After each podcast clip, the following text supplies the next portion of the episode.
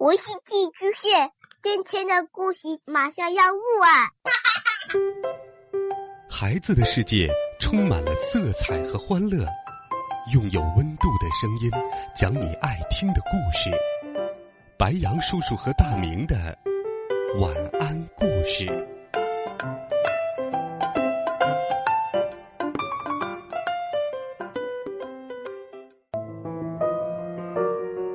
小朋友们、同学们，大家好，欢迎收听白杨叔叔讲故事。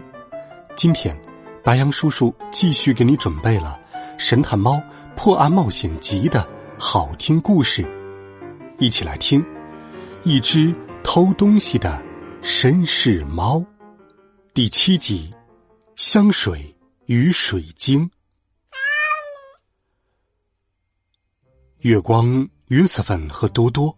全都屏住了呼吸，而房间里，玛丽的朋友波林也同样期待着他说出答案。真的吗？那到底是谁？玛丽微微一笑，说道：“就是那个可恶的女人，吉娜维弗·拉斯特利。我真恨自己没有早点察觉。”听到他的话。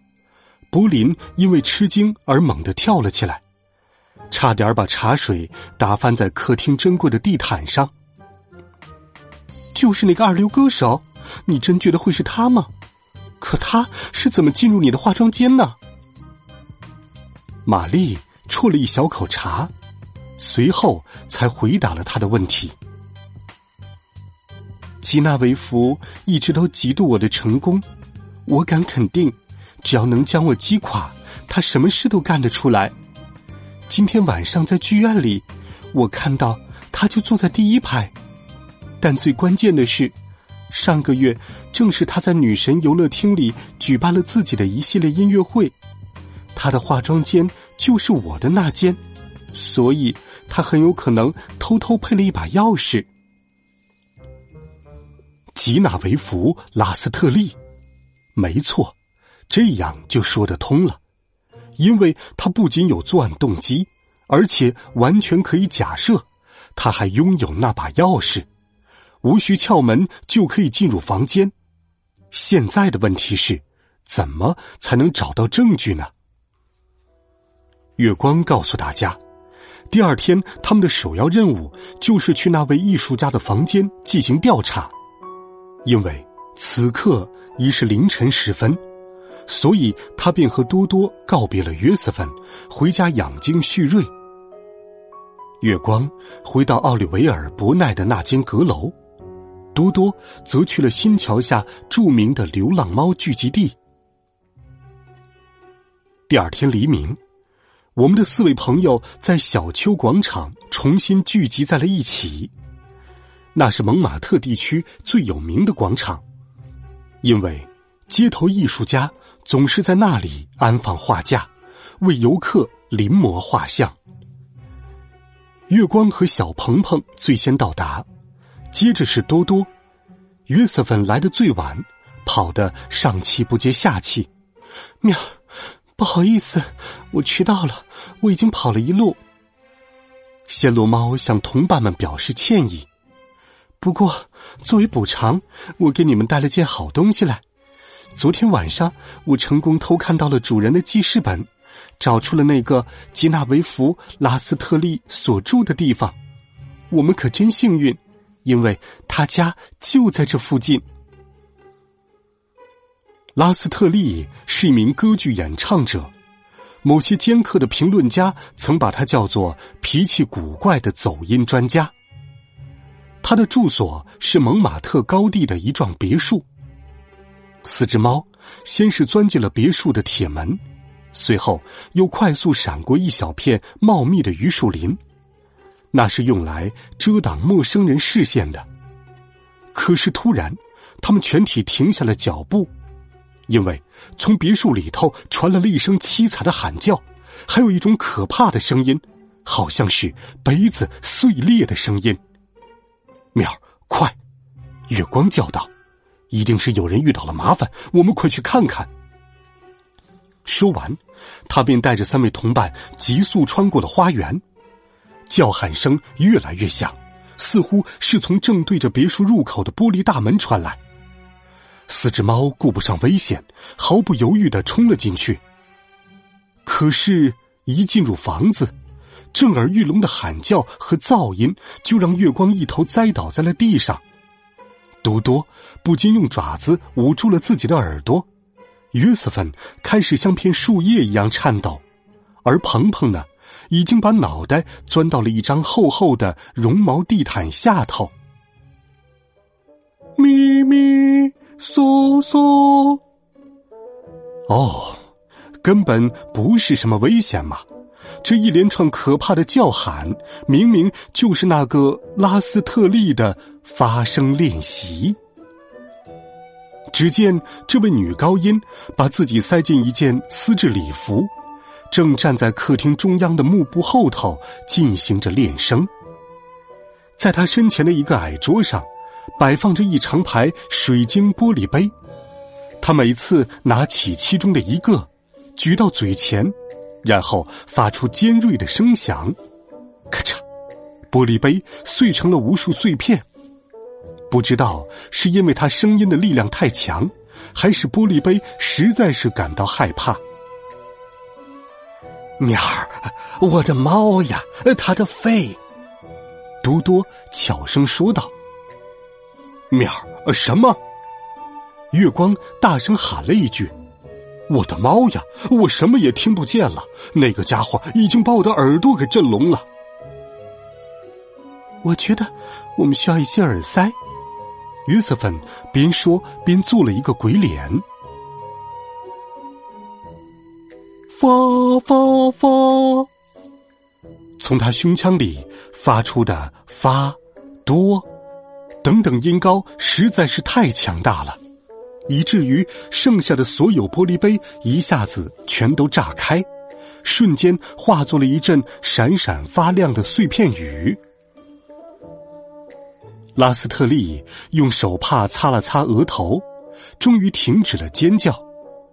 可是好景不长，很快他又喊道：“安塞尔莫，快给我过来！西和咪的玻璃杯。”已经全都用完了。安塞尔莫，也就是他的管家，捧着一盘完好的水晶玻璃杯，急匆匆的走进了客厅。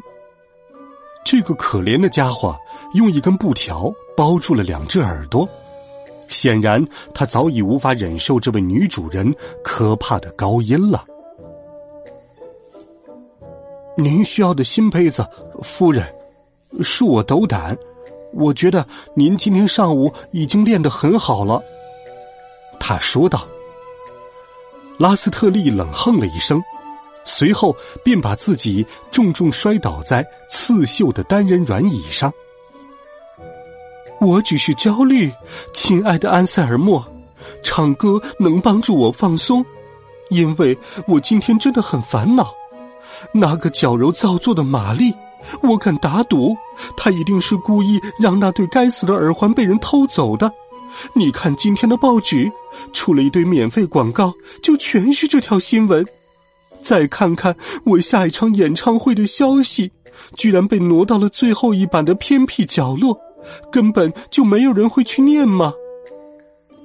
可是夫人，管家回应道：“距离下一场的演唱会还有一周的时间。”您看着吧，再过几天那些报纸就会，都是胡扯，胡扯，什么龙之宴，什么被偷了，这些记者全部都是在写盗窃案，写的我都快吐了。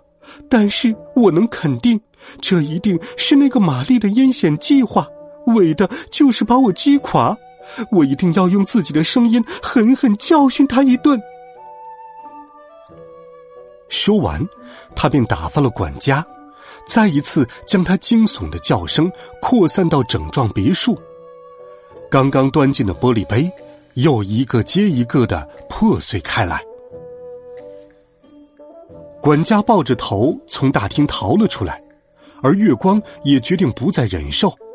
他当然不能把自己变成一个聋子，他向同伴们打了一个暗号。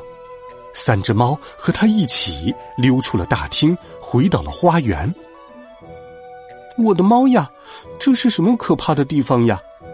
鹏鹏抱怨道：“啊，简直是地狱，小子！我的骨魔还从没有经历过这样的艰苦挑战。”嘟嘟给了他回答：“说的没错呢，还有我可怜的鼻子，你们不觉得里头的味道太难闻了吗？”听了小猫的话，约瑟芬刚刚举起的爪子忽然停在了半空中。我的猫呀，被它可怕的叫声一折腾，我都没发现这一点。鹏鹏说的没错，这幢房子里有一股很熟悉的味道。喵儿，你们还真是提醒我了。月光也加入了他们的对话。对呀，就是昨天晚上我们在剧院里闻到的刺鼻的铃兰香水。啊！嘟嘟也想了起来，他吹起胡须说道：“这就对了，约瑟芬的主人也说过，昨天晚上拉斯特利也在剧院，就坐在第一排，所以我们才会闻到铃兰香水。”喵，很好。约瑟芬看到了希望。好什么呀？那味道可真恶心！嘟嘟反驳道。你到底在想些什么呢？我说很好，是因为这个细节对我们的调查很重要。嗯啊，真的吗？你们想啊，如果一个人喷了这么浓烈的香水，又进入了一个像化妆间这样狭窄又封闭的地方，那是一定会留下味道的。约瑟芬向大家解释。啊，对呀。人类长着粗糙的鼻子，也许闻不出来，可我们猫咪就不一样了。只要空气里还有一丝铃兰香水的味道，我们马上就能察觉。如果这个味道还在，那就有拉斯特利好受了。喵儿，没错，所以我们赶快行动吧！现在就回女神游乐厅。好了，孩子们。这一集《神探猫》的好听故事，白羊叔叔就给你讲到这里。温暖讲述，为爱发声。每天，白羊叔叔讲故事都会陪伴在你的身旁。我们明天见，晚安，好梦。